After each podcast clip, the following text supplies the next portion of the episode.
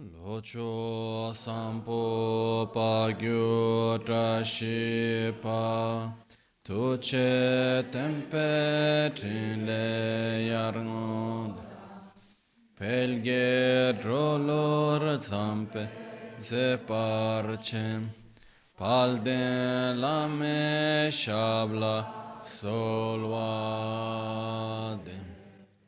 Om a Guru Vajradar Sumatimu nishasane Uta vardanya shri bhadra varsa manya sarva siddhi hum Om Guru Vajradar Sumatimu nishasane Uta vardanya shri bhadra varsa manya sarva hum hum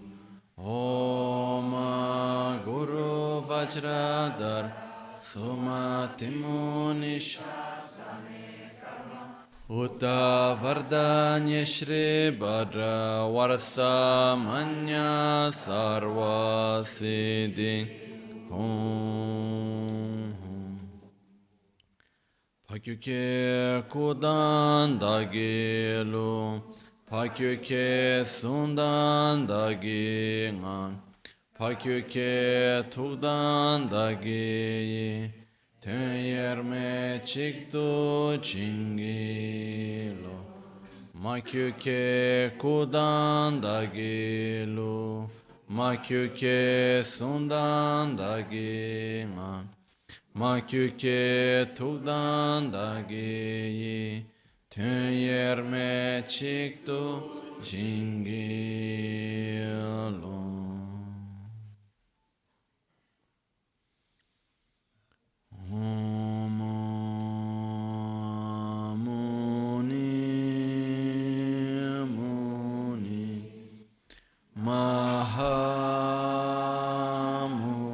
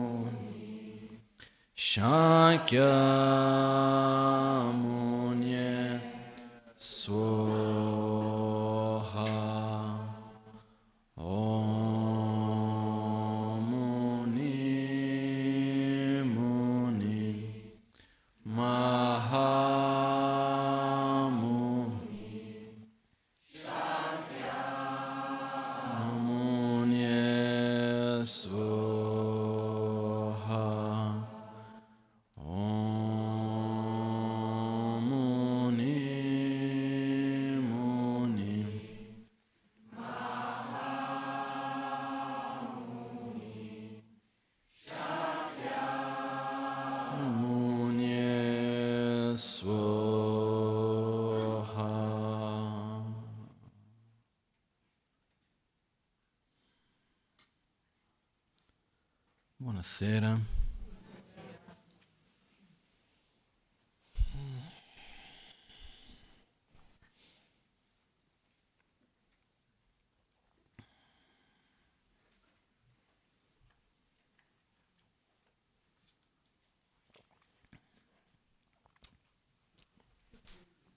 Oggi, in quanto primo incontro che facciamo qui a Milano, in questo anno del 2018, anche se per me sinceramente mi ha sempre fatto un po' impressione, un po', sempre sembrato un po' strano.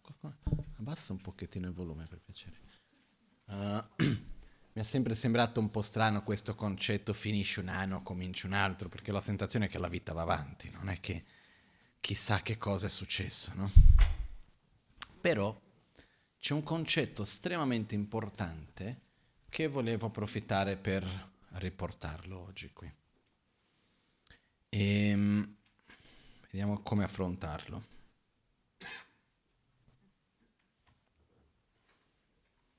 Una volta ho sentito una, un aneddoto che era il seguente. Um, c'era Carlo Magno, no, Alessandro Magno, che Alessandro Magno che arrivando verso l'India, quando ha conquistato più o meno tutta la parte dell'Europa, arrivando verso la parte dell'Oriente, eccetera, era verso il nord dell'India dove comincia il Rio Ganges. E vicino a lì, quando è arrivato lì, ha visto che c'era su una grande roccia seduto un meditatore, uno yogi, che era lì e che dopo lui l'ha chiamato adesso Gymnosoft, qualcosa del genere, adesso mi sfugge il nome, che era, lui l'ha chiamato il uh, saggio uomo nudo, perché era un uomo nudo che era seduto su questa grande pietra lì a meditare, no? E ehm, probabilmente era come un sadhu, in India ci sono tanti di questi meditatori e dipende a secondo di certe tradizioni anche per una forma di non attaccamento al corpo, eccetera, anche hanno questo aspetto di non usare nessun tipo di vestito. Comunque, fatto sta che trova questo uomo, va da lui e Alessandro Magnolo gli chiede, ma tu che stai facendo qui, no? E lui dice, su che cosa? Io sto a meditare, no? Ma che cosa mediti? Sul nulla. Io non sto facendo niente. Io cosa fai? Io non faccio nulla. E Alessandro si è messo a ridere, no? E adesso, ma come? Io invece... E, e, poi, perché poi dopo lui ha chiesto, ma tu che cosa fai invece? No? E ho detto, io sto conquistando il mondo. E a questo punto il meditatore si è messo a ridere. Perché prima, quando, quando il meditatore ha risposto, io non faccio niente, che cosa stai facendo? Io sto contemplando il nulla. Eccoci cosa ha risposto. Io sto contemplando il nulla. E a questo punto Alessandro si è messo a ridere che cosa più inutile. No? E invece il meditatore ha chiesto, tu cosa fai? Io sto conquistando il mondo. E a questo punto si mette a ridere, il meditatore ha detto che roba più inutile. No? Che cosa è successo in quel momento lì? Più che altro parliamo di due visioni di mondo diverse. E la differenza principale fra queste due visioni di mondo, ed è una realtà in cui noi ci troviamo oggi, è una visione di mondo, un paradigma nel quale la vita è lineare. La vita lineare che cosa riguarda? Riguarda il fatto che ci sia la nascita, un punto A, a un certo punto c'è la morte, un punto B, e chissà c'è un punto C, no? che possiamo, possiamo chiamare che sia il paradiso, che sia l'inferno, possiamo chiamare come vogliamo, però di solito la vita, il modo come noi la viviamo, ok? Noi sto generalizzando però la nostra tendenza in generale è vivere la vita come qualcosa che succede una sola volta. Quindi c'è, è come in una linea, c'è la partenza, il punto A, l'arrivo, il punto B, e poi dopo qualcosa ci può stare o meno dopo. Okay.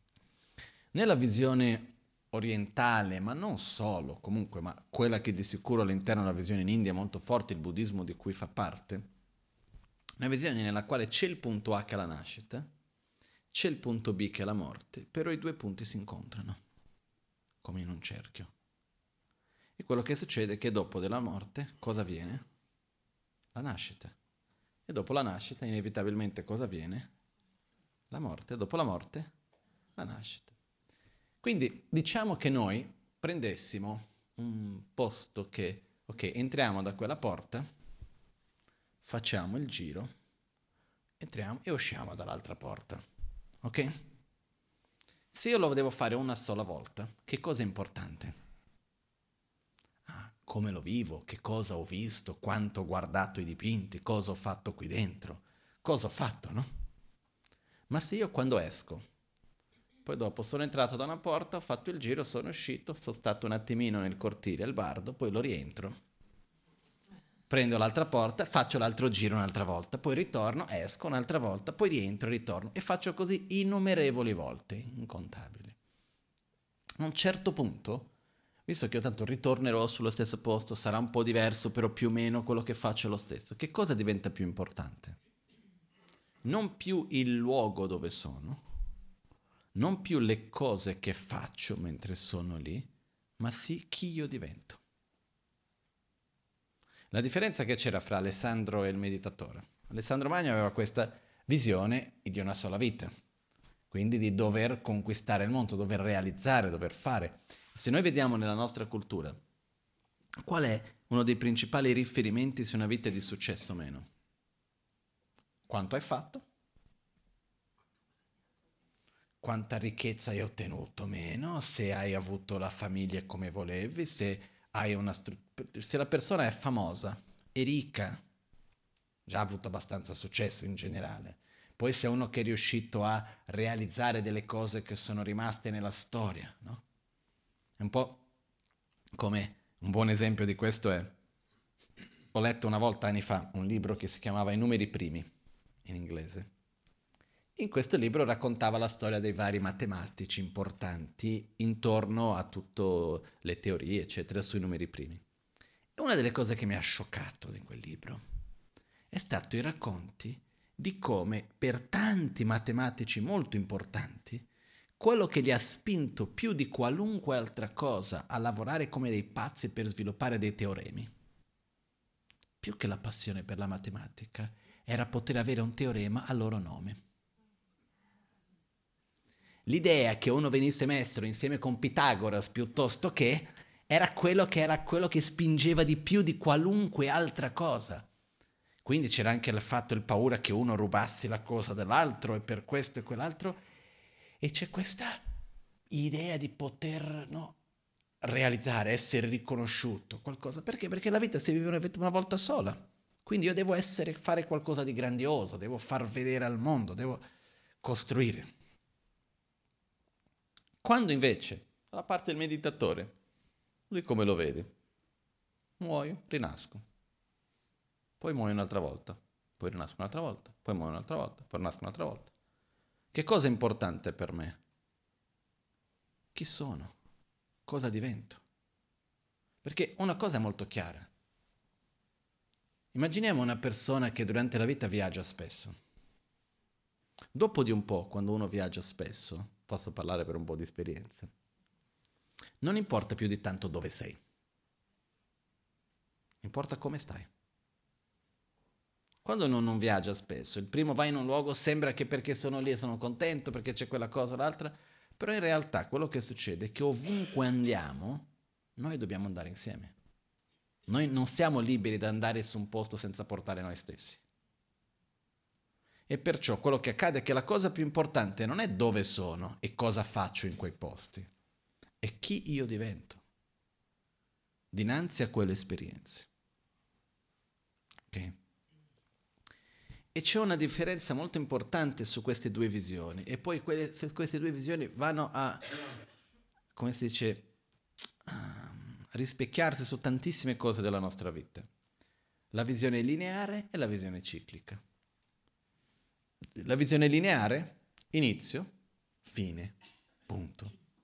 La fine non si collega mai con l'inizio, ok? È una sola volta. La visione ciclica, ogni qualvolta che qualcosa finisce, non è altro che una trasformazione per un nuovo inizio. Ok? È finito l'anno 2017.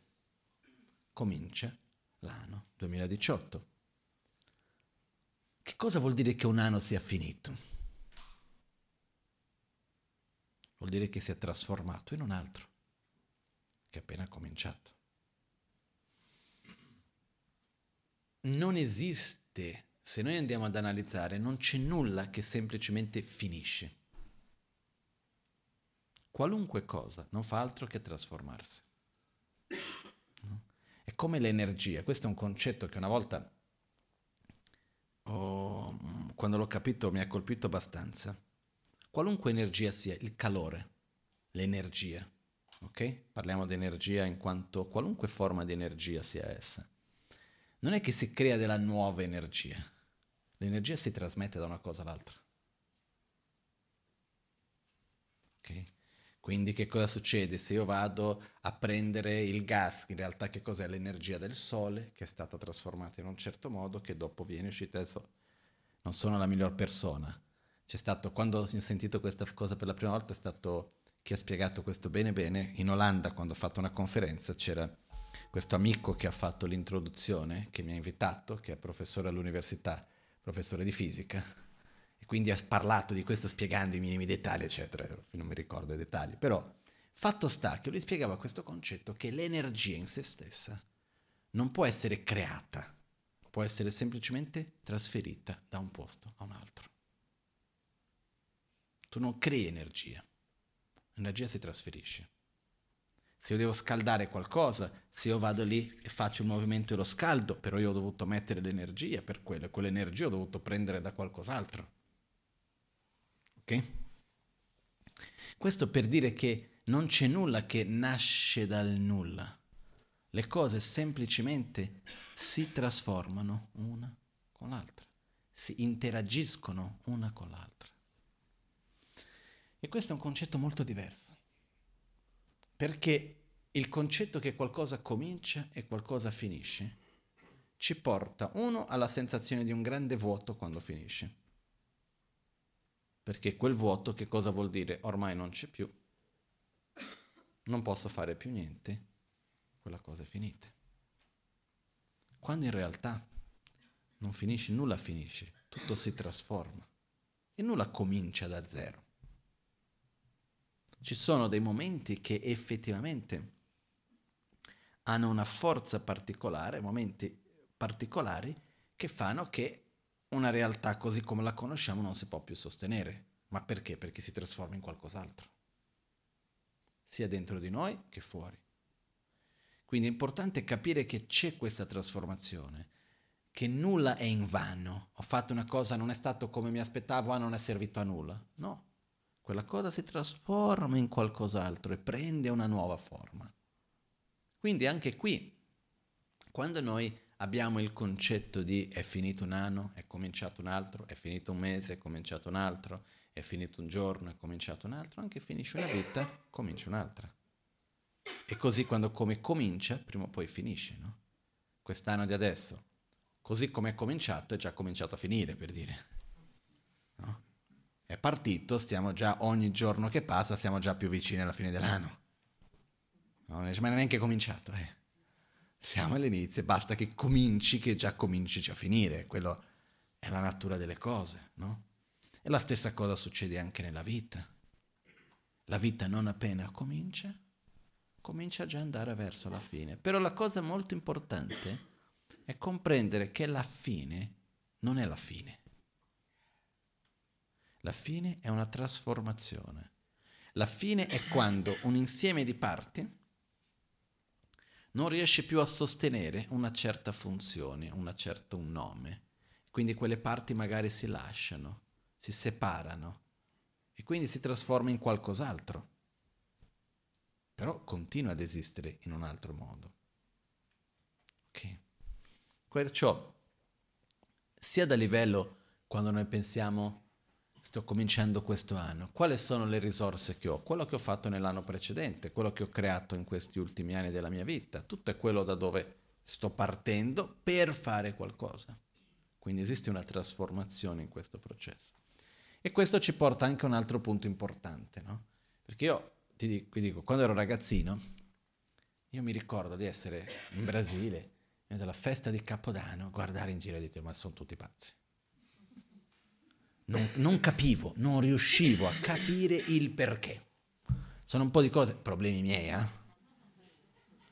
Però io non riuscivo a capire che cosa c'era da festeggiare, che finiva un anno, cominciava un altro. Non riuscivo a capire quello.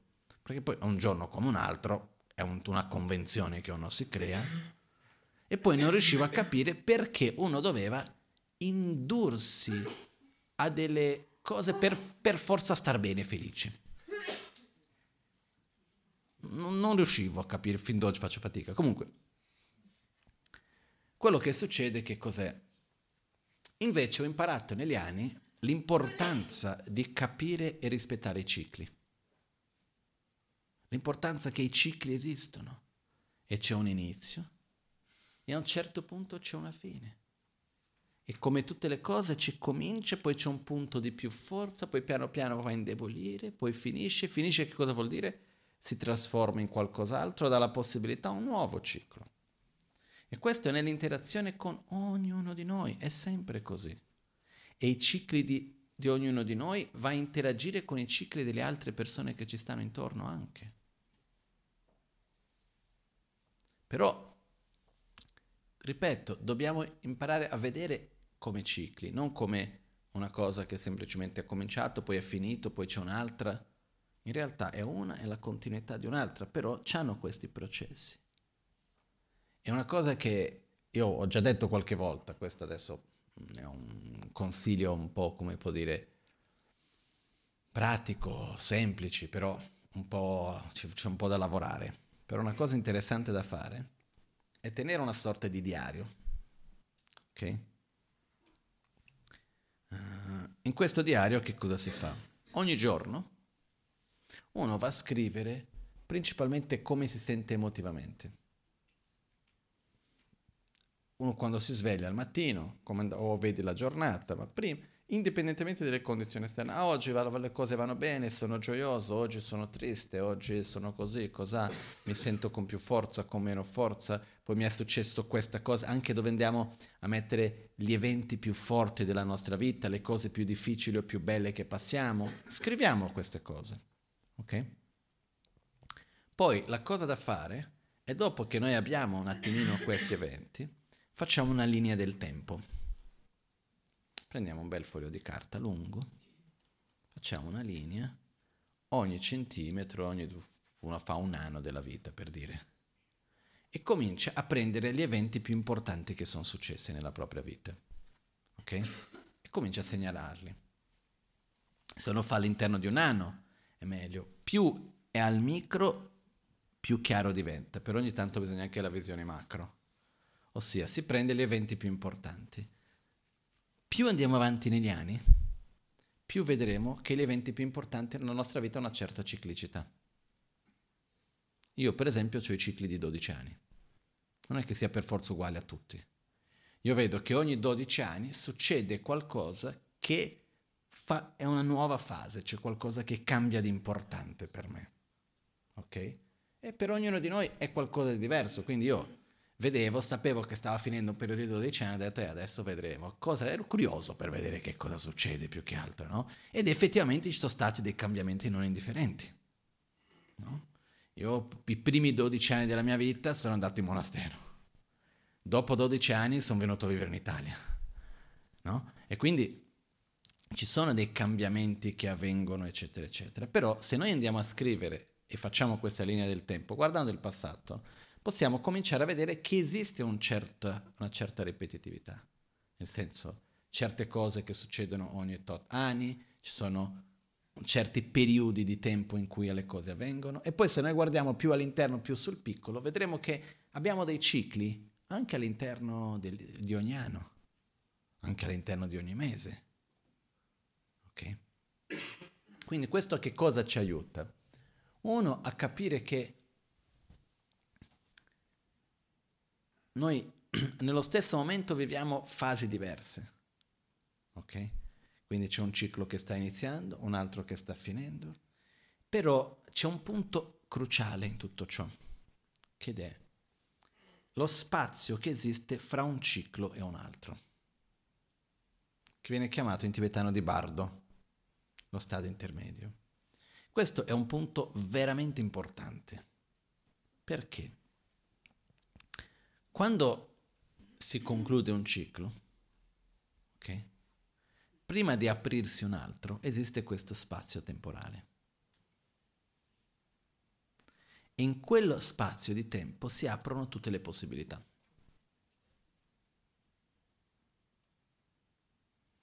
Ed è lì che noi dobbiamo stare molto attenti a direzionarci nel modo giusto. Facendo un esempio qualunque. Finisco un lavoro ho fatto un lavoro per tanti anni, a un certo punto non faccio più quel lavoro. Ok? Visto che adesso non ho nessun lavoro, quante possibilità lavorative ci sono davanti a me? Posso... Dipende all'interno di quali sono le idee che noi mettiamo, no? Però io posso scegliere di andare a vendere i popcorn, posso scegliere di fare l'artista, posso scegliere di andare a cantare e studiare qualcosa di nuovo, posso scegliere di cambiare carriera o di continuare a cercare lavoro nella stessa carriera, di andare verso una, le altre aziende, ci sono mille possibilità che si aprono. Ok? La difficoltà che noi abbiamo spesso è che noi non vediamo le possibilità perché siamo fissi su come erano le cose prima e vogliamo ripetere il ciclo precedente. Ok? Però quando prendiamo una di queste possibilità, si si riapre e noi scegliamo quella. Quando cominciamo un nuovo lavoro, a questo punto quelle altre possibilità sono ancora aperte? In realtà no. Nel senso, sono sempre lì, però perché io possa veramente prendere qualunque di quelle altre, devo prima chiudere questo altro ciclo per poter aprire l'altro. Ok? Quindi quello che accade è che ogni qualvolta che finisce una cosa e sta per cominciare un'altra e c'è quello spazio temporale, è uno momento molto molto importante, in particolar modo anche quando fisicamente uno muore, prima di rinascere. Ok? Tutte le tradizioni spirituali che io ho conosciuto fin d'oggi credono in una continuità dopo la morte. Questo per me è molto chiaro. E anche mi è già capitato persone molto scettiche, totalmente non credenti, venire da me a chiedere di pregare per qualcuno che è morto. Dice scusi, per chi vuoi che io prego? È per il corpo? È per te che, che sei qui? Per chi? Perché se la persona quando muore finisce tutto, che si prega a fare, no? Ma in realtà noi spontaneamente abbiamo questo intuito che in realtà c'è una continuità, che io profondamente ci credo. Quindi quello che accade, come si continua, sono tanti modi di spiegare, eccetera, eccetera. Secondo quello che è la visione del buddismo, quella che a me personalmente mi fa più senso, è il fatto che la continuità in realtà uno rincarna, continua a rinascere anche nel contesto di altre religioni, no? Esiste l'idea che dopo della morte uno può andare al paradiso piuttosto che può andare all'inferno, piuttosto che c'è il purgatorio, ogni tradizione in un modo un po' diverso, no? Però è sempre una forma di rinascita. O no? Io posso rinascere in paradiso, è una rinascita comunque? Nel buddismo noi crediamo che ci sia questa rinascita in un corpo fisico, quindi possiamo rinascere come esseri umani o come animali, anche altre forme anche. Però quello che accade è che questo periodo dopo la morte, prima della rinascita, è un periodo molto molto importante. È un periodo particolarmente importante perché? Perché è dove si aprono tutte le possibilità. E quindi in questo momento avere uno stato di mente più pacifico, riuscire a generare dei sentimenti positivi, uno stato interiore positivo della persona stessa, dell'essere che si trova nel bardo, della persona che si trova in questo stato, è una delle cose più importanti per assicurare di poter continuare bene. Perciò, una delle cose che noi cerchiamo di fare è uno di aiutare coloro che si trovano nel bardo. Come possiamo farlo? Sia un bardo da un punto di vista all'interno della vita, sia il bardo dopo la morte quando c'è qualcuno che si trova in questo stato, una delle cose che dobbiamo cercare di fare è di creare un'influenza positiva verso quella persona per aiutarla a avere più serenità, più pace, una mente più chiara, più equilibrata, in modo da poter fare bene una scelta, da poter dare una buona continuità. Questo è un aspetto importante, no? Tra cui c'è anche un punto essenziale che è non si può mai aprire bene un nuovo ciclo se uno non, è, se uno non ha accettato che quel ciclo precedente si è chiuso. Questo è un altro punto che c'è anche, ok? Perciò, una delle cose che è importante è quando qualcuno viene a mancare, una delle cose che facciamo spesso è di pregare però la preghiera all'interno del buddismo in questo caso non è intesa come un modo per affrontare la propria tristezza. No? Perché io ho già visto persone che ovviamente stanno male e poi dopo dicono io ho già pregato abbastanza perché mi sento meglio. Va bene, però non è solo questo. In realtà quello che avviene è noi dobbiamo cercare di creare un'interazione positiva con la persona che è venuta a mancare, in modo di poter aiutarlo, aiutarla in questo momento così delicato. Okay? E approfitto anche per spiegare una cosa che ogni tanto ho visto delle interpretazioni un po' sbagliate. C'è una preghiera nella quale si dice uh, libera dallo spaventoso e stretto passaggio del bardo.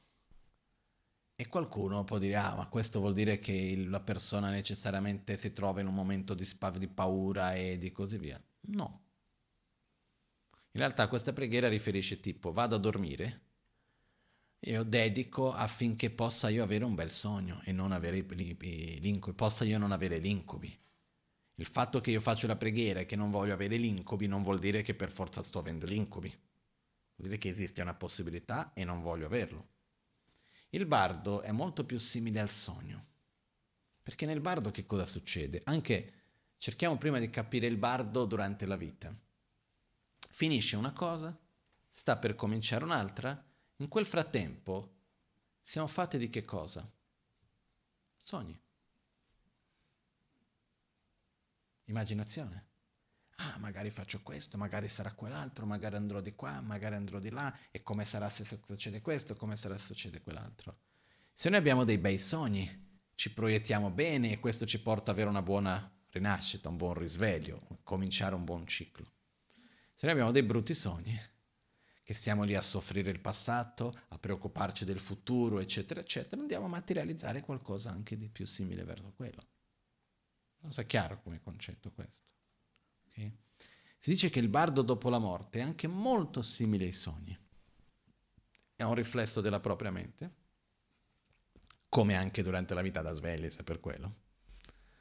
Però quello che accade nel bardo è che uno um, in qualche modo vive questa realtà proprio come se fosse un sogno. Quindi può succedere che uno non sa bene dove si trovi, non sa che sta nel bardo, perché così come quando sogniamo che non sappiamo che è un sogno. Però è possibile essere influenzati in quel momento dalle altre persone che ci stanno intorno. Per questo l'importanza di pregare, per questo l'importanza di fare qualcosa che vada a generare un'energia positiva per quella persona lì. Io personalmente dalla mia esperienza, e poco, proprio anche pochi giorni fa, c'è una persona che sta molto male. Sono andato a parlare con la Magancin di questa situazione, ho detto guarda c'è questa persona, è da giorni che sta molto male, come fare, eccetera, eccetera. E lui ha detto, ok, va bene, uh, fai questa pratica qua, fai questi mantra qui, fai questa preghiera, io farò la mia parte, eccetera, eccetera. Il giorno dopo sento questa persona da un'altra parte del mondo la persona si sveglia e dice guarda, oggi è la prima volta dopo mesi che mi sveglio bene. Che mi sveglio che non ho più quei pensieri, che mi sveglio diversamente, eccetera, eccetera. Poi ovviamente la persona deve fare il suo sforzo per gradualmente riuscire a cambiare tutto eccetera, non è che possiamo avere di dipendenza di preghiere dal Derimpo, cioè che siamo lì tutte le volte che uno sta male, chiama, ok, fai qualcosa bene. No? Dobbiamo avere i nostri propri mezzi più che qualunque altra cosa, però quello che accade è che la mia esperienza mi fa vedere su tanti esempi nella vita che quando noi veramente dedichiamo per qualcuno, quello arriva. Esiste uno scambio che non avviene a livello fisico e questo, e questo va anche oltre la morte. Questo non è qualcosa che la morte possa, non è un, non è un impedimento. Okay? Quindi sulla base di questo è molto importante poter dedicare, poter aiutare le persone che si trovano in questo stato. Ok? Io oggi volevo quindi affrontare questo aspetto che è la trasformazione e non la fine. Capire che la morte non è la fine, ma è un cambiamento. Ed è interessante osservare che quando qualcuno muore, quello non è solo una trasformazione per la persona che muore, ma anche per le persone connesse a quella persona. Perché quello che succede è che fino a un certo punto io ho una certa realtà relazionandomi con una persona, quella persona viene a mancare, cambia. No? È come io poco tempo fa, come ho raccontato un giorno qua, che uno dei miei maestri è venuto a mancare. No? E io mi sa che ho raccontato, ho parlato di questo quel giorno. Quando mio maestro è venuto a mancare, una delle cose più forti che ho visto è che non solo la sua vita c'è stato un inizio e una fine di quel ciclo, speriamo un'altra bella dopo, ma per me, nel mio rapporto con lui, anche cambia quello. Quello è anche un punto di cambiamento, dove è finito un ciclo, dove io sono il discepolo che vado lì, e comincia un nuovo ciclo dove io devo adesso invece mettere in atto, in pratica, quello che ho imparato e comincia un altro ciclo diverso. Perciò quello che accade è che anche per noi, quando qualcuno che è vicino a noi viene a mancare, non solo dobbiamo, la persona che viene a mancare è importante il percorso che sta facendo e tutto il resto, ma anche per noi stessi c'è un piccolo bardo e una rinascita, per dire. Perché io prima mi relaziono con te in un certo modo, a un certo punto quel tipo di relazione non c'è più, che tipo di relazione vado a creare adesso dopo di questo? In che modo vado a trasformare quello a quello che viene dopo? Questo è importante anche. È per questo che dobbiamo capire che quando succede qualcosa forte nella nostra vita, quello viene con una forte energia. C'è molta energia, c'è molta forza, che ogni tanto viene manifestata come rabbia, ogni tanto viene manifestata come tristezza, tutti e due, i due sentimenti, sia la rabbia che il sentimento di ingiustizia può essere connesso con la rabbia o anche la tristezza. Ok? Sono due energie molto forti. Quando uno sente tanta tristezza, quando sente tanta rabbia, eccetera, eccetera, può fare delle cose che di solito non farebbe mai, può avere delle reazioni che di solito non avrebbe mai, ma anche per dire quando uno c'è una grande tristezza può essere il momento più bello della vita, non riesce a viverlo bene, comunque quella cosa ci butta giù, però c'è una forza molto grande, anche energeticamente qualcosa che è molto forte. Okay? Quando c'è un'energia molto forte dentro di noi, possiamo cercare di far finta che non ci sia, possiamo cercare dimenticandoci come tramite la distrazione. Quindi vado, parlo con qualcuno, vedo qualcosa, bevo qualcosa, che ne so io, metto la mia testa da un'altra parte per togliere la mia mente da quella tristezza, da quel rancore, da quella rabbia, eccetera, eccetera. Questo fa stagnare quell'energia e dopo si trasforma in malattia, di solito, o in traumi e la cosa rimane lì. Quello che posso fare, posso lasciarmi prendere da quell'energia in qualche modo e, e portarmi dalla rabbia, quindi viene quel sentimento di odio e semplicemente io vado a lasciarmi trascinare da quel sentimento. La stessa cosa della tristezza, vado a buttarmi in mezzo alla tristezza e questo non fa altro che aumentare questo stesso tipo di sentimenti. E c'è una terza cosa che si può fare, è quella di prendere quello, riconoscere che quella è una forza, è un'energia e quella forza va ben usata. Io non devo cercare di sopprimere quel sentimento che sorge, che sia un sentimento di rabbia, che sia un sentimento di uh, tristezza, che sia un sentimento di rancore o qualunque altra cosa sia questa. Quando sorge quella cosa che c'è una grande forza, dobbiamo accogliere quel sentimento e ridirezionare quell'energia. Ridirezionare quell'energia che cosa vuol dire? Se mi viene rabbia perché succede qualcosa, perché le cose non sono in un certo modo, perché qualcosa che è avvenuto, eccetera, eccetera. Io devo prendere quella forza, quell'energia e usarla per che cosa? Per fare qualcosa che dopo vada a interagire per cercare di migliorare. Non per rimanere bloccato lì. Quindi prendo e trasformo quello per fare qualcosa. Ah, mi arrabbio e sono triste che il mondo è brutto Ok, se penso così, cosa faccio? Prendo quell'energia per fare qualcosa perché il mondo sia più bello. Quindi vado a mettere l'energia su qualcosa. Quando c'è una forte tristezza, quello che è importante fare è prendere quell'energia e direzionarla nella pratica verso, per esempio, quella persona che è venuta a mancare. Fare qualcosa di positivo basato sulla gratitudine, basato su fare qualcosa che vada ad aiutare altre persone, dedicato a quella persona che è venuta a mancare. Però è molto importante non lasciare quella energia stagnare. Quindi accogliere il proprio sentimento e dargli una direzione. So, è chiaro come concetto questo? Però qua quello che succede è che noi non dobbiamo per forza di cose aspettare che nella vita succeda qualcosa di fortissimo per dover fare questo. Tanto nella nostra quotidianità succedono delle piccole perdite, delle piccole cose che ci fanno arrabbiare, delle cose che cominciano, delle cose che finiscono, è normale. Quindi, in generale, imparare a cercare di nella nostra quotidianità accogliere quando c'è un sentimento, riconoscere l'energia che viene insieme con quel sentimento. Ed è interessante perché quando noi abbiamo un sentimento, se noi sappiamo separare, non è semplice, però è possibile, se noi riusciamo a separare l'energia dal sentimento, ok? Sorge la rabbia. Io non sono la miglior persona per parlare di questo perché non è un sentimento che ho sperimentato spesso, però sorge la rabbia. Che cosa succede? Riconosco che c'è quel sentimento di ingiustizia, di quel che sia da dove sorge quella rabbia, accolgo quel sentimento, però cerco di separare l'energia, vedo che c'è una forza che viene insieme e riconosco che lì c'è un'energia che è stata generata. Quindi prendo quell'energia e la direziono per fare qualcosa di propositivo. La stessa cosa può essere fatta con la tristezza, la stessa cosa può essere fatta per esempio la tristezza. Io ho visto delle persone che ma sprecano una quantità di energia con la propria tristezza spaventosa. Perché per piangere ci vuole energia o no? Stanca piangere o no? Sì. Per lamentarsi del mondo ci vuole energia? Anche. Per andare contro gli altri ci vuole energia?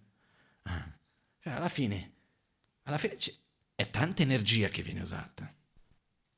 Perciò se noi accogliamo il sentimento, però separiamo l'energia e quell'energia la sappiamo direzionare verso un'altra parte, naturalmente andiamo a trasformare quello.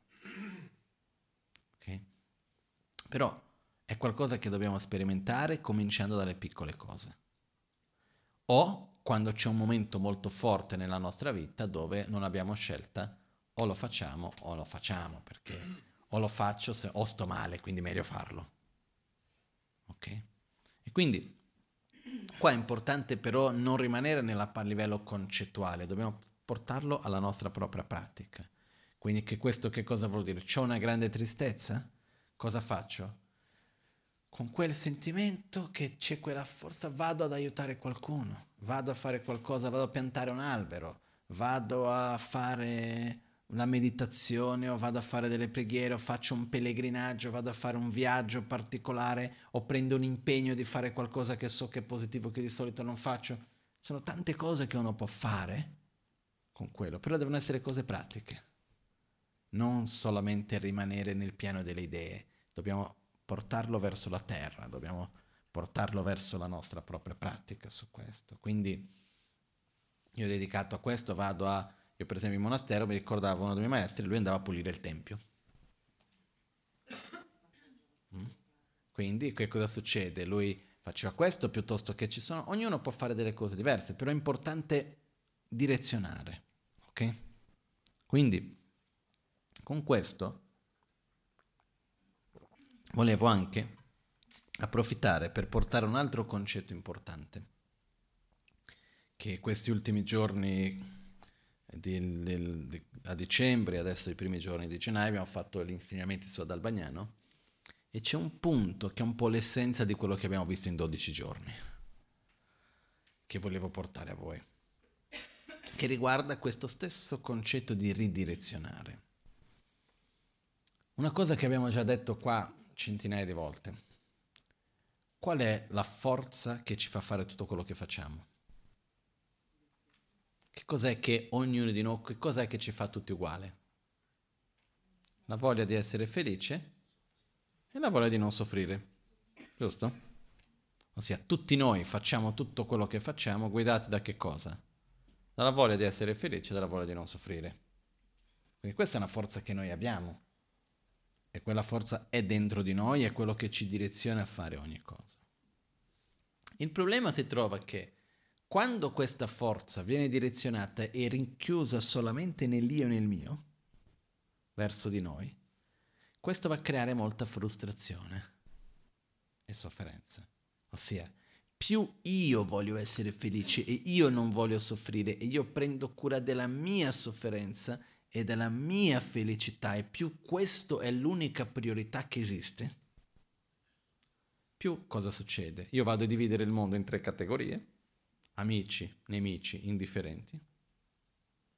mi relaziono con ogni cosa tramite sempre me stesso, vado a relazionarmi costantemente con attrazione, con avversione.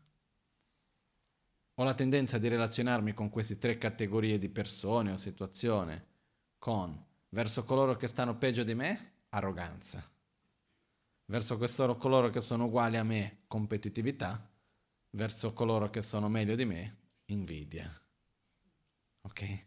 Ed è stancante, eh? Uno non si rilassa mai. Perché? E lì, quando c'è qualcuno che è uguale, devo far vedere che sono meglio. Quando c'è qualcuno che è di più, ah no, ma guarda, sì, è, come succede un classico, mi è capitato già diverse volte. Ma dice, hai visto che bello quella persona? Sì, è una bella persona, però... E che c'entra? Non sto dicendo che è una persona senza difetto, sto dicendo guarda che bella qualità quella persona. No, ci deve essere un però, ci deve essere un qualcosa. Questo cos'è? L'invidia. Poi quando c'è qualcuno che ha qualcosa di meno di noi, hm, vedi, non sto così male. Eh? Uno si mette con una certa superiorità verso l'altra persona, no?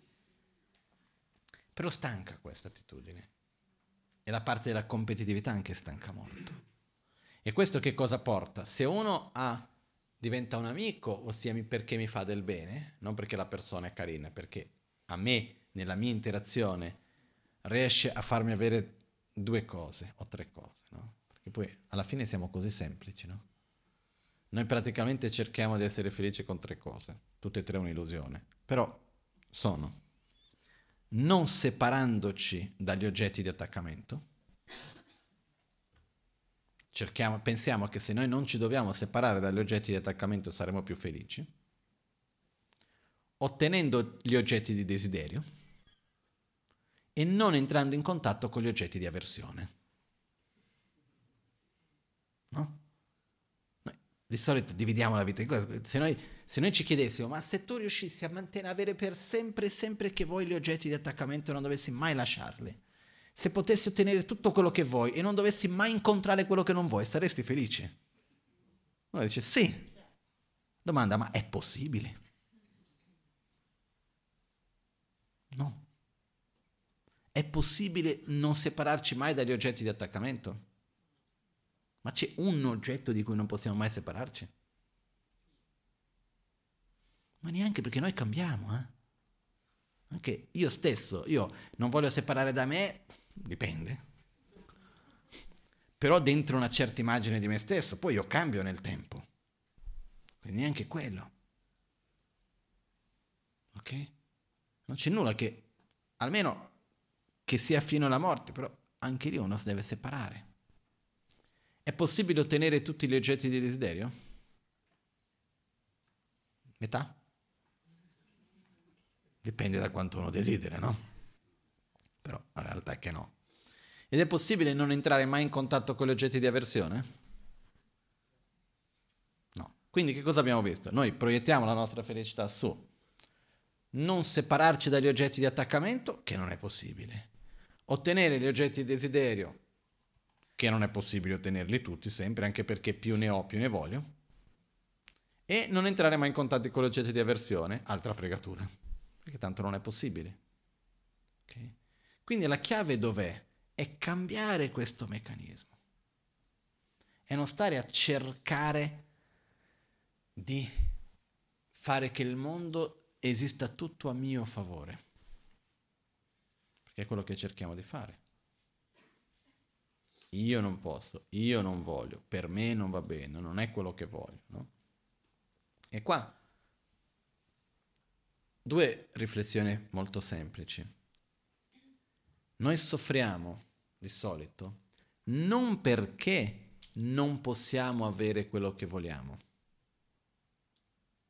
Ok? Noi non soffriamo perché non possiamo avere quello che vogliamo, ma sì soffriamo perché vogliamo quello che non possiamo avere. È chiara la differenza?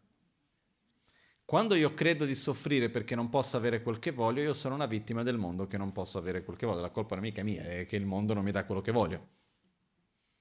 Quando invece io capisco che il soffro perché voglio quello che non posso avere, la soluzione si trova in me. Noi soffriamo non perché entriamo in contatto con gli oggetti di avversione, ma sì perché abbiamo avversione dagli oggetti con cui entriamo in contatto. Ok? Questo che cosa ci fa vedere? Che in realtà nasce da noi gran parte del modo in cui noi viviamo il mondo. Adesso non, senza dilungarci troppo perché se apriamo troppo queste porte passiamo tutta la notte qua, che va bene anche però non è il programma.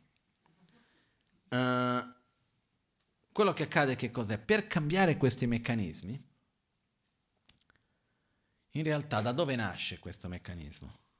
Nasce dalla nostra ossessione alla nostra autogratificazione. Nasce dal fatto che noi stiamo sempre pensando all'io e al mio. Quando vediamo l'altro lo vediamo in relazione all'io e al mio. Quando c'è qualcosa lo siamo sempre in relazione a questo. Costantemente. È stancantissimo, però è così. Okay? La soluzione dove si trova? Nel invertire questo comportamento. Che non vuol dire, qua è la chiave che volevo condividere con voi. Non è che noi dobbiamo abbandonare l'attaccamento all'io. Non è che noi dobbiamo non prendere più cura dell'io. No, dobbiamo prendere cura. Però dobbiamo prendere quella forza di cui abbiamo parlato prima, che è quella profonda volontà di essere felici e di non soffrire, prendere quella stessa forza più forte e meglio ancora, e però cosa facciamo? L'andiamo ad espandere e ridirezionarla verso gli altri.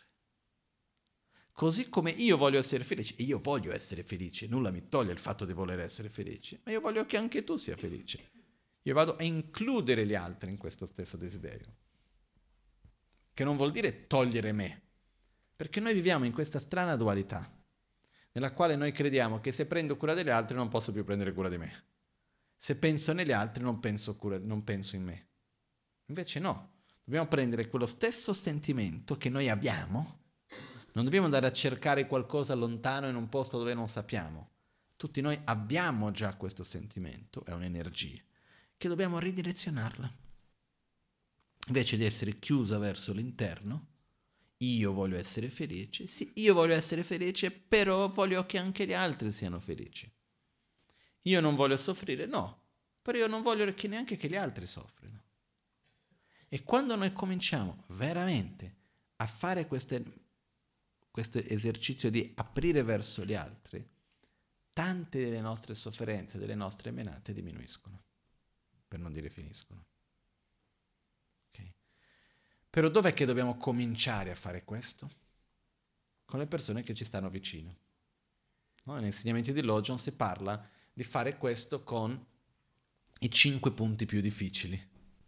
Con chi dobbiamo cominciare a fare questo processo? I cinque oggetti più difficili su cui praticare sono le persone con cui conviviamo, quindi lavoro, amici, ok? La nostra famiglia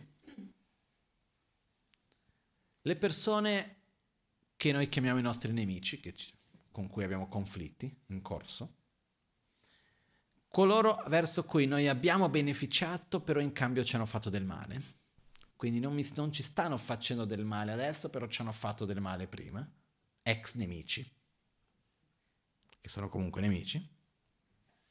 E coloro che senza una ragione specifica ci stanno antipatici che viene chiamato le persone verso cui abbiamo un'antipatia karmica.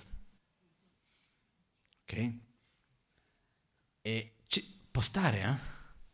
Può succedere che c'è una persona che uno quando la vede non, non scende, non, non c'è. Mio maestro, Gen Lakpalo, lui mi raccontò che quando ero in Tibet, in monastero, c'era un monaco, c'erano circa più di 4.000 monaci in monastero, c'era un monaco in particolare che lui non sapeva neanche il suo nome, ogni volta che lo vedeva gli veniva una rabbia, gli veniva un'avversione verso quello lì. E lui non si è mai lasciato prendere da quella roba, però ogni volta che stava così per strada, camminando in mezzo alla monastero, vedeva quello, gli veniva quella cosa dentro che l'avrebbe ucciso, per modo di dire, no? Circa 30 anni dopo, si sono incontrati un giorno seduti insieme. lui non aveva più quel sentimento, era passata quella cosa e lui ha detto ma sai che roba strana che io per tanti anni ti vedevo, mi veniva un'avversione di te e lui ha detto ma sai che anche a me, anch'io quando ti vedevo anche a me mi veniva così. Il maestro mi diceva questo è un esempio di avversione karmica, no? Che non è che l'uomo non mi ha mai fatto nulla, non c'è nessuna ragione particolare, niente, però c'è, questo viene chiamata avversione karmica, così come può anche esser, esserci l'attrazione karmica. Ok? Però, verso dov'è che dobbiamo cominciare veramente a praticare la pazienza, l'amore, la generosità, la compassione? Verso quelli che ci stanno vicino. Dobbiamo stare molto attenti a non andare a creare una immagine di noi stessi idealizzata che io voglio bene a tutti gli esseri. Quindi in realtà io voglio bene a tutti gli esseri in un modo idealizzato perché secondo me io sono una persona migliore se voglio bene a tutti gli esseri. Quindi in realtà non è che voglio volere a tutti gli esseri, io voglio essere una persona migliore perché quello mi fa sentire meglio. Non so se è chiaro come concetto. Quindi che cosa succede? Io finisco che ho quell'idea, voglio che tutti siano felici, idealizzata, ma è un tutti che non è nessuno. È come un amico che scherzando mi diceva, no? Possono tutti gli esseri senzienti avere la felicità e le sue cause. Ricordiamoci che mio capo non è senziente. No? Quindi, questo che cosa vuol dire? Se io dico possono tutti gli esseri avere la felicità le sue cause, che è una delle preghiere più belle che c'è, però io escludo da tutti gli esseri senzienti che devono essere, che, che voglio che siano felici, quelle cinque persone che mi stanno antipatiche. In realtà che cosa faccio? Io vado a relazionarmi con un'immagine molto idealizzata. Invece io non devo partire dal macro per arrivare al micro, devo partire dal micro, dalle mie relazioni, dal mio micromondo per arrivare al macro. Se io riesco ad amare con sincerità una persona che mi sta antipatica, che fatica ho dopo per amare qualcuno che non mi sta antipatico? Molto bene. Okay. Invece se io amo in un modo così idealizzato e lontano, in realtà io amo tutti coloro che non mi danno fastidio e non mi stanno vicino. No? Quindi in realtà non amo nessuno. Che io ho un'idea così. Quello che succede è che per questo invece se noi cominciamo ad amare verso quelli che ci stanno intorno, con cui conviviamo in poche parole, no? le categorie che nel testo dell'addestramento mentale viene dato sono cinque. Persone con cui conviviamo, quindi amici, lavoro, eccetera, famiglia.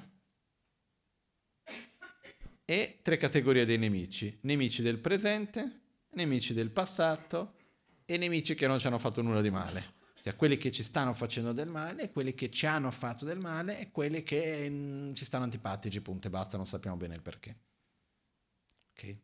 Non per forza tutti dobbiamo avere tutte le tre categorie attive, eh?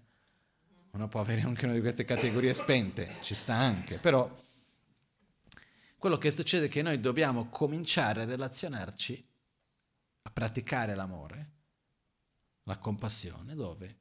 In questi contesti. E qua ci sono alcune cose molto importanti che vengono insieme. Prima di tutto, se io ti amo, vuol dire che io desidero la tua felicità. Ma questo non vuol dire che io debba essere d'accordo con tutto quello che tu fai e con quello che tu sei.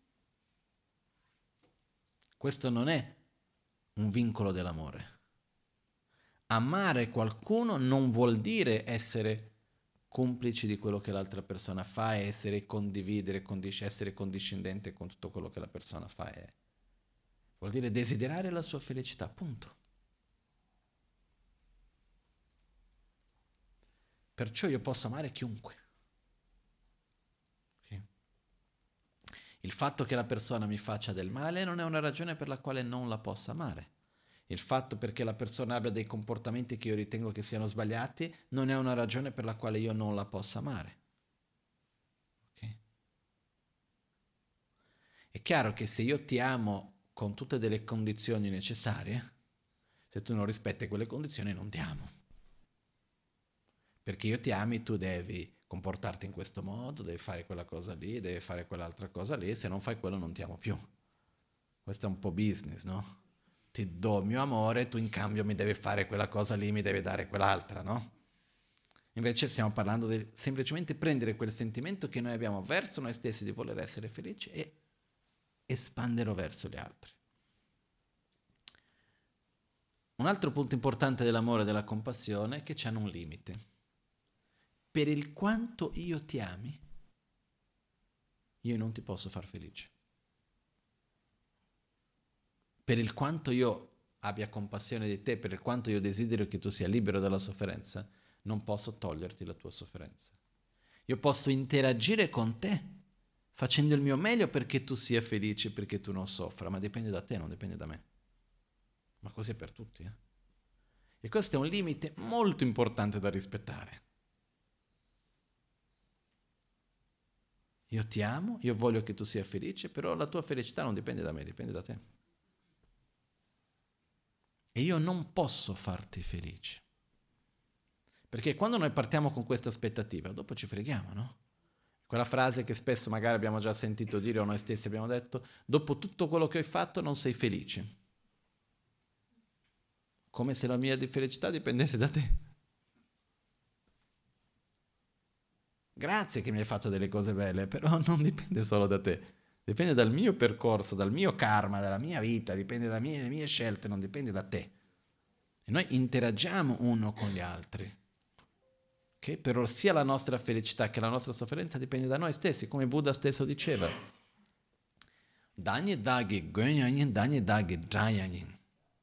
Io sono il mio proprio protettore, io sono il mio proprio nemico. E gli altri non possono infliggere su di me delle sofferenze per le quali io stesso non ho creato le cause e non, posso farmi, non possono farmi sperimentare una felicità che per le quali io stesso non ho creato le cause. Quindi noi nell'amare qualcuno e nell'avere compassione di qualcuno non possiamo dargli la felicità o togliergli la sofferenza. Possiamo interagire per aiutare questo processo. Ma non, non sempre sappiamo i modi, i mezzi giusti, né sempre, né sempre riusciamo a interagire nel modo più adatto per riuscire veramente a toccare l'altro. No? Con questo, quello che accade però è che sinceramente, più noi riusciamo ad aprire il nostro cuore verso qualcuno, meno conflitti andiamo ad avere con quella persona. Più noi riusciamo ad avere quello stesso sentimento che io voglio essere felice, io voglio anche che l'altro sia felice, più io voglio avere quello stesso sentimento che io non voglio soffrire, io lo ridireziono anche verso l'altra persona, senza togliere nulla da me meno conflitti ho con quella persona. Okay. Perciò una delle migliori soluzioni, ogni qualvolta noi vediamo che verso una persona ci rimane del rancore, ci rimane della tristezza, ci rimane un conflitto particolare di qualcosa, anche magari ci sentiamo un po' vittime del comportamento dell'altro e ci sono tante cose di questo genere che possono avvenire. Se noi semplicemente prendiamo il sentimento che abbiamo nei nostri confronti e lo andiamo ad espandere, includere anche l'altro, l'altra persona specifica, quella lì, deve includere anche quella persona. È come se noi cambiassimo posto, prendessimo, mantenessimo lo stesso sentimento, però invece di direzionare verso di noi lo direzioniamo verso l'altro. Noi ci mettiamo nel posto dell'altro, per modo di dire, senza togliere nulla a noi stessi. Questo è importante, questo passaggio. Vedremo che cambia il modo di relazionarci. Non so se è chiaro questo o no? Prego, prego.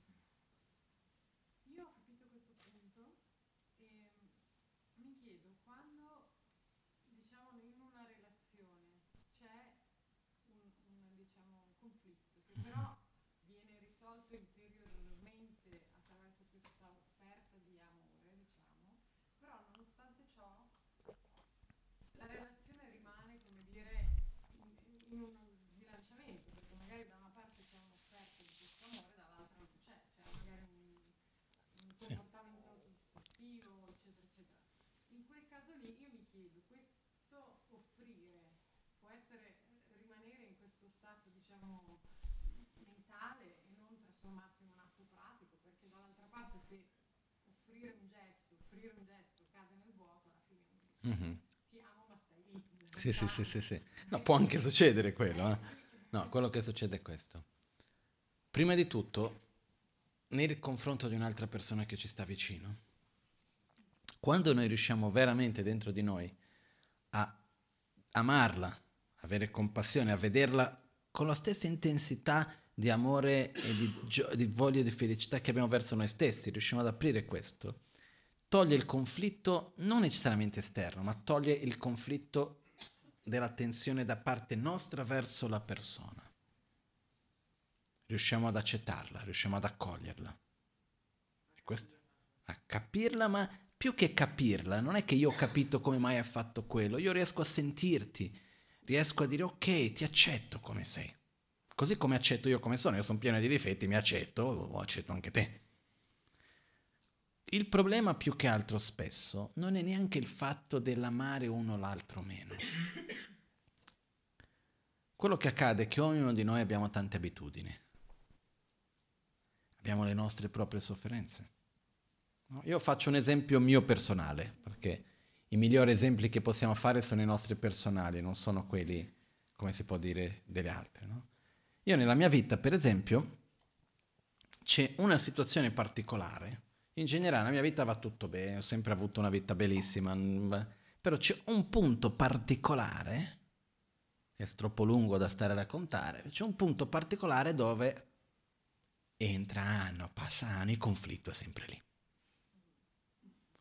che sia per una cosa, che sia per un'altra cosa, eccetera, eccetera. Ed è molto interessante anche, perché io quest'ultimo periodo ho anche pensato, ho anche parlato con la Magancia di queste cose. Perché succede così?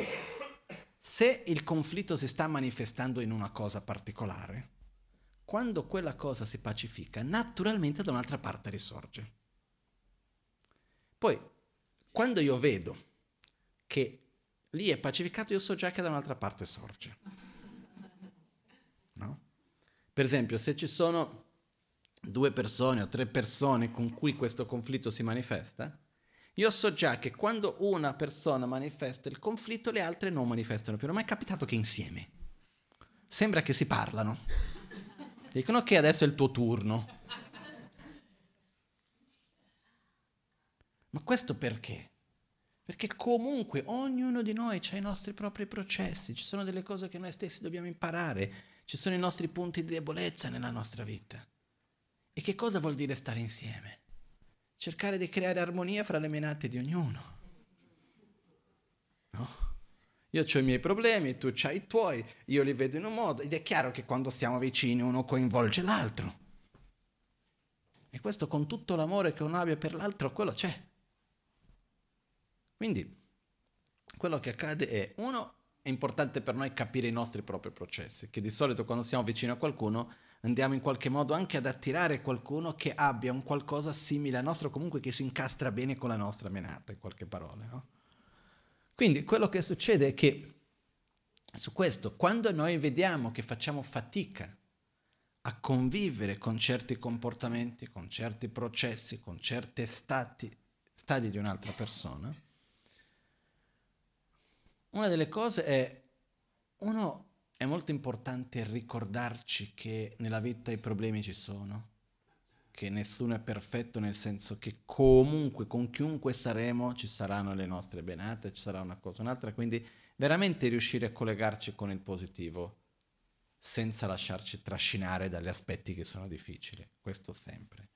Dobbiamo comunque stare attenti a non lasciarci prendere da un'immagine idealizzata e dare più importanza che l'esperienza diretta che abbiamo con la persona. Non so se è chiaro questo concetto. Okay? Perché se noi ci attacchiamo troppo all'immagine idealizzata, rimaniamo male che la persona non è quello che secondo me potrebbe essere.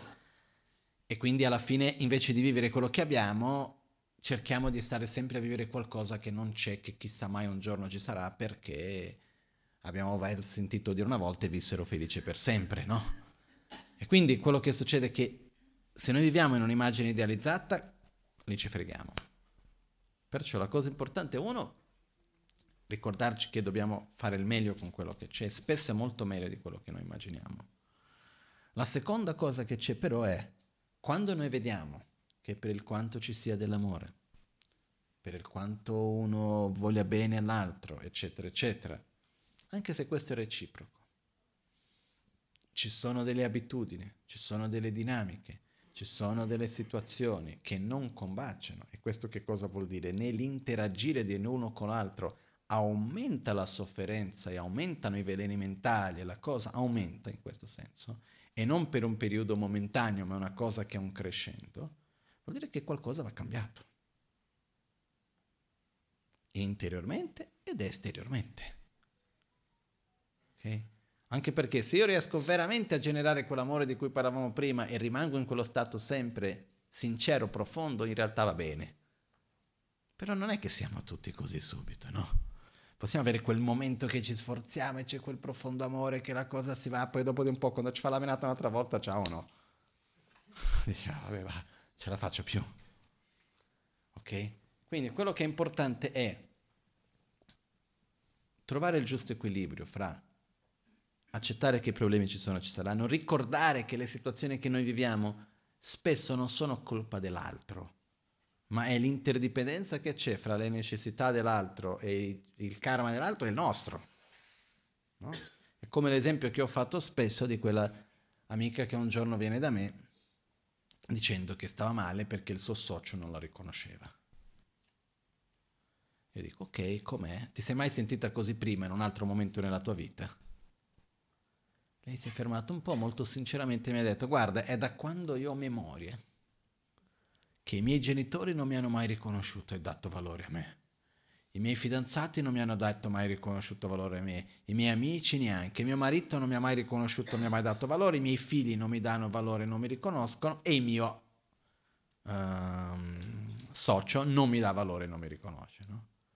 Quindi la domanda è che cosa c'è in comune fra tutte queste situazioni? Che nessuno mi dà riconoscimento e nessuno mi dà valore. Ma chi è che c'è in comune fra tutti? No? Perciò quello che succede che cos'è? Finché certe volte noi viviamo, e la cosa interessante che cos'è? Che non è che ma, ma, l'altro mi riconosce o non mi riconosce? Ma probabilmente no. Probabilmente si comporta in quel modo di cui mi lamento. Però io, in quanto ho quella difficoltà e ho quel conflitto mio interno, io vado a continuare a ricercare e creare situazioni in cui si manifesta quella roba lì. E più io la faccio manifestare in un modo concreto, meglio mi sento perché dico il problema non è mio, è del mondo. Non so se è chiaro questo. Quindi in qualche modo noi certe volte cerchiamo incoscientemente delle situazioni che vanno a giustificare quel conflitto interno che abbiamo come se fosse una cosa che viene da fuori. Perciò, il mio consiglio in generale è, quando ci troviamo in una situazione di conflitto, dove c'è una situazione di difficoltà in questo genere, quando vediamo che la cosa è troppo difficile, meglio creare distanza, almeno momentaneamente però mai scappare. L'ideale è quando io riesco a stare dav- dinanzi alla situazione senza avere più quella stessa reazione, a quel punto posso scegliere continuare o non continuare qualcosa. Però ogni volta che scappo vuol dire che andrò a ricre- ricreare da un'altra parte la stessa dinamica. Ok? E poi con questo approfitto per portare un'altra teoria. Cos- No, scappare nel senso che con la bottiglia non va d'accordo? Ok? Non vedo più la bottiglia, ciao bottiglia, non voglio più la bottiglia. Però il problema qual è? Se io in realtà quello che ha creato il conflitto è stato la situazione della gelosia, piuttosto che è stato che l'altro non mi riconosce, piuttosto che è stato il fatto che tu non dai del tempo a me, piuttosto che che ne so io quale sia la ragione che ci possa essere se io mollo per quello, quindi non voglio più vivere quella situazione, vado a cercare di creare un'altra, se noi vediamo che a un certo punto quelle cose si ripetono, vuol dire che cosa? Che siamo noi che c'è qualcosa dentro di noi che è l'immagine che abbiamo di noi stessi, è il nostro modo di relazionarci. Quindi che cosa vuol dire non scappare? Vuol dire riuscire a stare dinanzi all'oggetto di rabbia, di avversione, di quel che è, senza riuscire a, senza sentire più quel sentimento. È difficile. Però quando io riesco a stare davanti e dire ok, io riconosco che è difficile stare insieme, però questa difficoltà manifesta comunque un riflesso di qualcosa che c'è dentro di me. Che cos'è che, no, che c'è dentro di me che va a creare questa sofferenza dinanzi a questo? Se io riesco a osservare questo, se io riesco a capire che ogni qualvolta che vivo intorno a me una situazione di sofferenza mia, è perché quello fa riflettere qualcosa che c'è dentro me, va a toccare un punto che c'è una ferita dentro, in qualche modo. Perché se noi non abbiamo nessuna ferita, non importa dove uno ci tocca, non ci fa male. Ok? È un po' estremo magari come concetto, però io ci credo. Sì, però quando c'è in una relazione, se una persona proietta addosso a te uh-huh. Ma probabilmente, per quello che, che, cosa succede? Io posso anche, se vedo che una situazione è una situazione che non fa bene, è inutile sostenerla. Una cosa che è molto importante capire anche è che qualunque relazione sia essa, genitori, figli, relazione di coppia, di amicizia, di qualunque livello di relazione sia essa, la relazione dal mio punto di vista va vissuta come un mezzo e non come un fine in se stesso. Questo che cosa vuol dire? c'è qualcosa che io do e qualcosa che io ricevo. Se arriva un punto in quella situazione nella quale può essere padri e figli, può essere fratelli, può essere marito e moglie, qualunque tipo di relazione sia essa, se arriva un punto nel quale io non riesco a dare niente di buono, più che altro vado a creare più conflitto all'altro e vado a creare una codipendenza nella quale ti aiuto a fare del male a te stesso e fare del male a me tu alla fine con me non mi porti niente di positivo e più si interagisce, più conflitto, più sofferenza si va a generare, più rabbia, più rancore, eccetera, meglio creare distanza in quel momento. No, no. Scappare non è scappare dal punto di vista di creare distanza non vuol dire scappare. Scappare vuol dire quando io non riconosco la mia parte che c'è in mezzo della situazione. E semplicemente cerco di cambiare questo, quello, quell'altro e poi finisce che le situazioni si ripetono in se stesse. No? Perciò quello che accade qua è che, però in mezzo a tutto questo, se noi riusciamo veramente a piano piano a cambiare quella nostra attitudine interna e riuscire a vedere l'altro, questo ci aiuta moltissimo. Veramente a qualunque livello. Perciò uno dei punti fondamentali negli insegnamenti buddisti che viene chiamato lo sviluppo della bodhicitta, che adesso portando in parole povere, vuol dire prendere questo sentimento di amore e saper rigener- ridirezionare verso gli altri. Questa è una delle cose più belle in assoluto che possiamo fare per noi stessi. Questa è veramente una delle cose che ci toglie un grande peso. Ok? È semplice? Sì. Facile? No. La chiave è che noi non dobbiamo eliminare il desiderio di essere felici per noi stessi. Dobbiamo semplicemente condividere quello stesso desiderio con l'altro.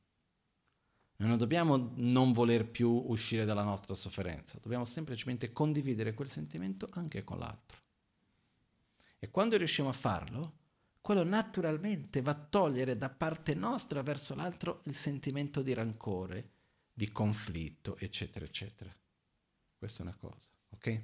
Perciò, con questo, um, è un progetto di vita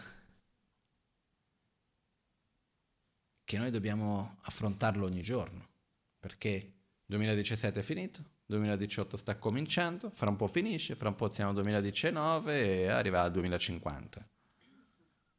Ok? Il tempo passa in fretta. E la cosa che è importante, man mano che passano i giorni, man mano che passano i mesi, man mano che passano gli anni, abbiamo diversi progetti, ci sono delle persone nuove che conosciamo, ci sono persone che conosciamo che a un certo punto non vediamo più, ci sono persone che vicine a noi che a un certo punto vengono a mancare, ci sono dei lavori che cominciano, che finiscono, ci sono ogni tipo di situazione che andiamo a vivere. Però in mezzo a tutto questo noi continuiamo. Quindi la cosa più importante per me è il modo in cui io vado a vivere ognuna di queste cose. In che modo che mi va a modellare, in che modo che mi va a trasformare, come io mi relaziono con ogni situazione che vivo, che cosa imparo, che cosa, dov'è che voglio crescere, eccetera, eccetera. Ok? Però volevo concludere con una teoria che ho sviluppato negli ultimi tempi. Dico una teoria perché può essere una stupidata, eh? Però per me mi sembra molto chiara. Cerco di mettere in parole semplici. È come se io osservando me stesso e osservando le persone intorno a me, mi sembra che come se ognuno di noi avesse una certa quantità di sofferenza da vivere in questo momento della vita. E che cambia situazione, cambia situazione, è quella lì. No? Anche quando, ok, io sto soffrendo perché c'è questo problema, perché c'è quell'altro quel problema lì, toglie quel problema. Ci sono delle volte che finché non si presenta un altro problema, Arriva un momento nel quale va tutto bene, però quella sofferenza si manifesta comunque. Poi si manifesta con un'altra cosa. E poi che cosa succede anche? Se io ho una certa quantità di sofferenza e a un certo punto c'è un problema più grosso, io trasferisco quella sofferenza da quello verso l'altro. Mica aumenta la sofferenza che raddoppia. Perciò questo c'è, tu, c'è tutta la base teorica dietro di questo che riguarda la legge del karma, eccetera. Ma questo che cosa vuol dire? Vuol dire che le nostre emozioni negative nel presente sono tramite le, quali noi andiamo a manifestare la nostra sofferenza e creare cause per soffrire di più anche dopo. Però la sofferenza del momento presente è il risultato delle nostre azioni e scelte fatte nel passato, che si manifestano nel momento presente. Ed è qua che nasce il concetto nel buddismo, non è che nasce da qua, però è molto importante connesso con questo, la necessità di accumulare meriti e purificare. È un po' come per dire, io quello che ho già fatto nel passato ormai l'ho fatto, però se io non vado a interagire in un modo positivo con quello che ho fatto, cercando di eliminare quei semi negativi che ho piantato, prima o poi i frutti li devo cogliere. Quindi, e se non vado a piantare dei buoni frutti, non potrò mai cogliere i buoni frutti. E questo è un concetto molto importante, perché noi spesso ci relazioniamo con le cose nel momento presente, dimenticandoci che il presente non è altro che il risultato del passato. E certe cose, che, certe, eh, come si può dire, proce- processi che ormai si sono già scatenati, dobbiamo viverli. Sono lì. È un po' come le malattie quando la malattia non si è ancora manifestata, possiamo evitarla. Una volta che la malattia, la malattia si manifesta, non possiamo fare altro che guarirla, che affrontarla. Quindi la salute va curata quando uno è in salute, non quando uno è malato. No? Perciò, quando è malato va curata la malattia.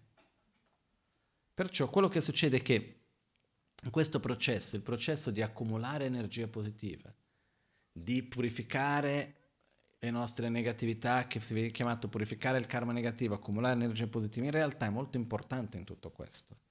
È un po' come per dire dobbiamo fare le pace con il passato, pacificare il nostro passato e creare la forza nel presente per realizzare un buon futuro. Quindi è vero che dobbiamo vivere bene il presente, però dobbiamo ricordarci che il presente è il risultato del passato ed è la causa per il futuro. Quindi questa relazione è sempre lì anche, ok? Comunque, sono argomenti che se li apriamo veramente possiamo passare giorni qui a parlare, ok? Io volevo adesso fare una meditazione e volevo principalmente anche fare delle preghiere uh, dedicate al padre di un'amica che è venuto a mancare pochi giorni fa. Come si chiama tuo padre? Wolfgang. E quindi dedichiamo, io purtroppo ho una memoria per i nomi terribile e c'è anche il padre di un'altra amica nostra che è venuto a mancare in questa settimana scorsa anche, che ho perfettamente la sua faccia davanti ai miei occhi, però il nome adesso mi sfugge. Comunque dedichiamo a Wolfgang e a tutti gli altri che in questo momento si trovino nel bardo, ok? Eh, perché possano avere un passaggio pacifico, perché possano avere una buona continuità, ok?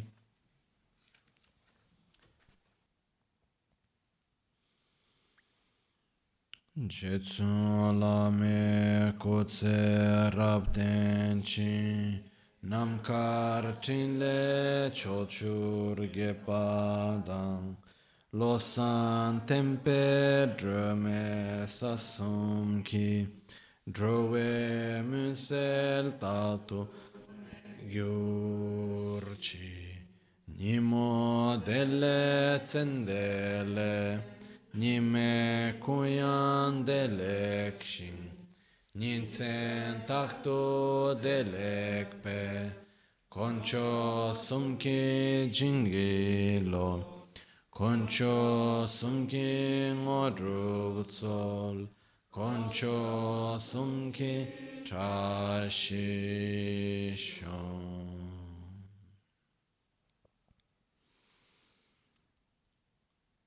All'alba o al tramonto, di notte o durante il giorno, possano i tre gioielli concederci le loro benedizioni, possano aiutarci ad ottenere tutte le realizzazioni e cospargere il sentiero della nostra vita con molti segni di buono auspicio.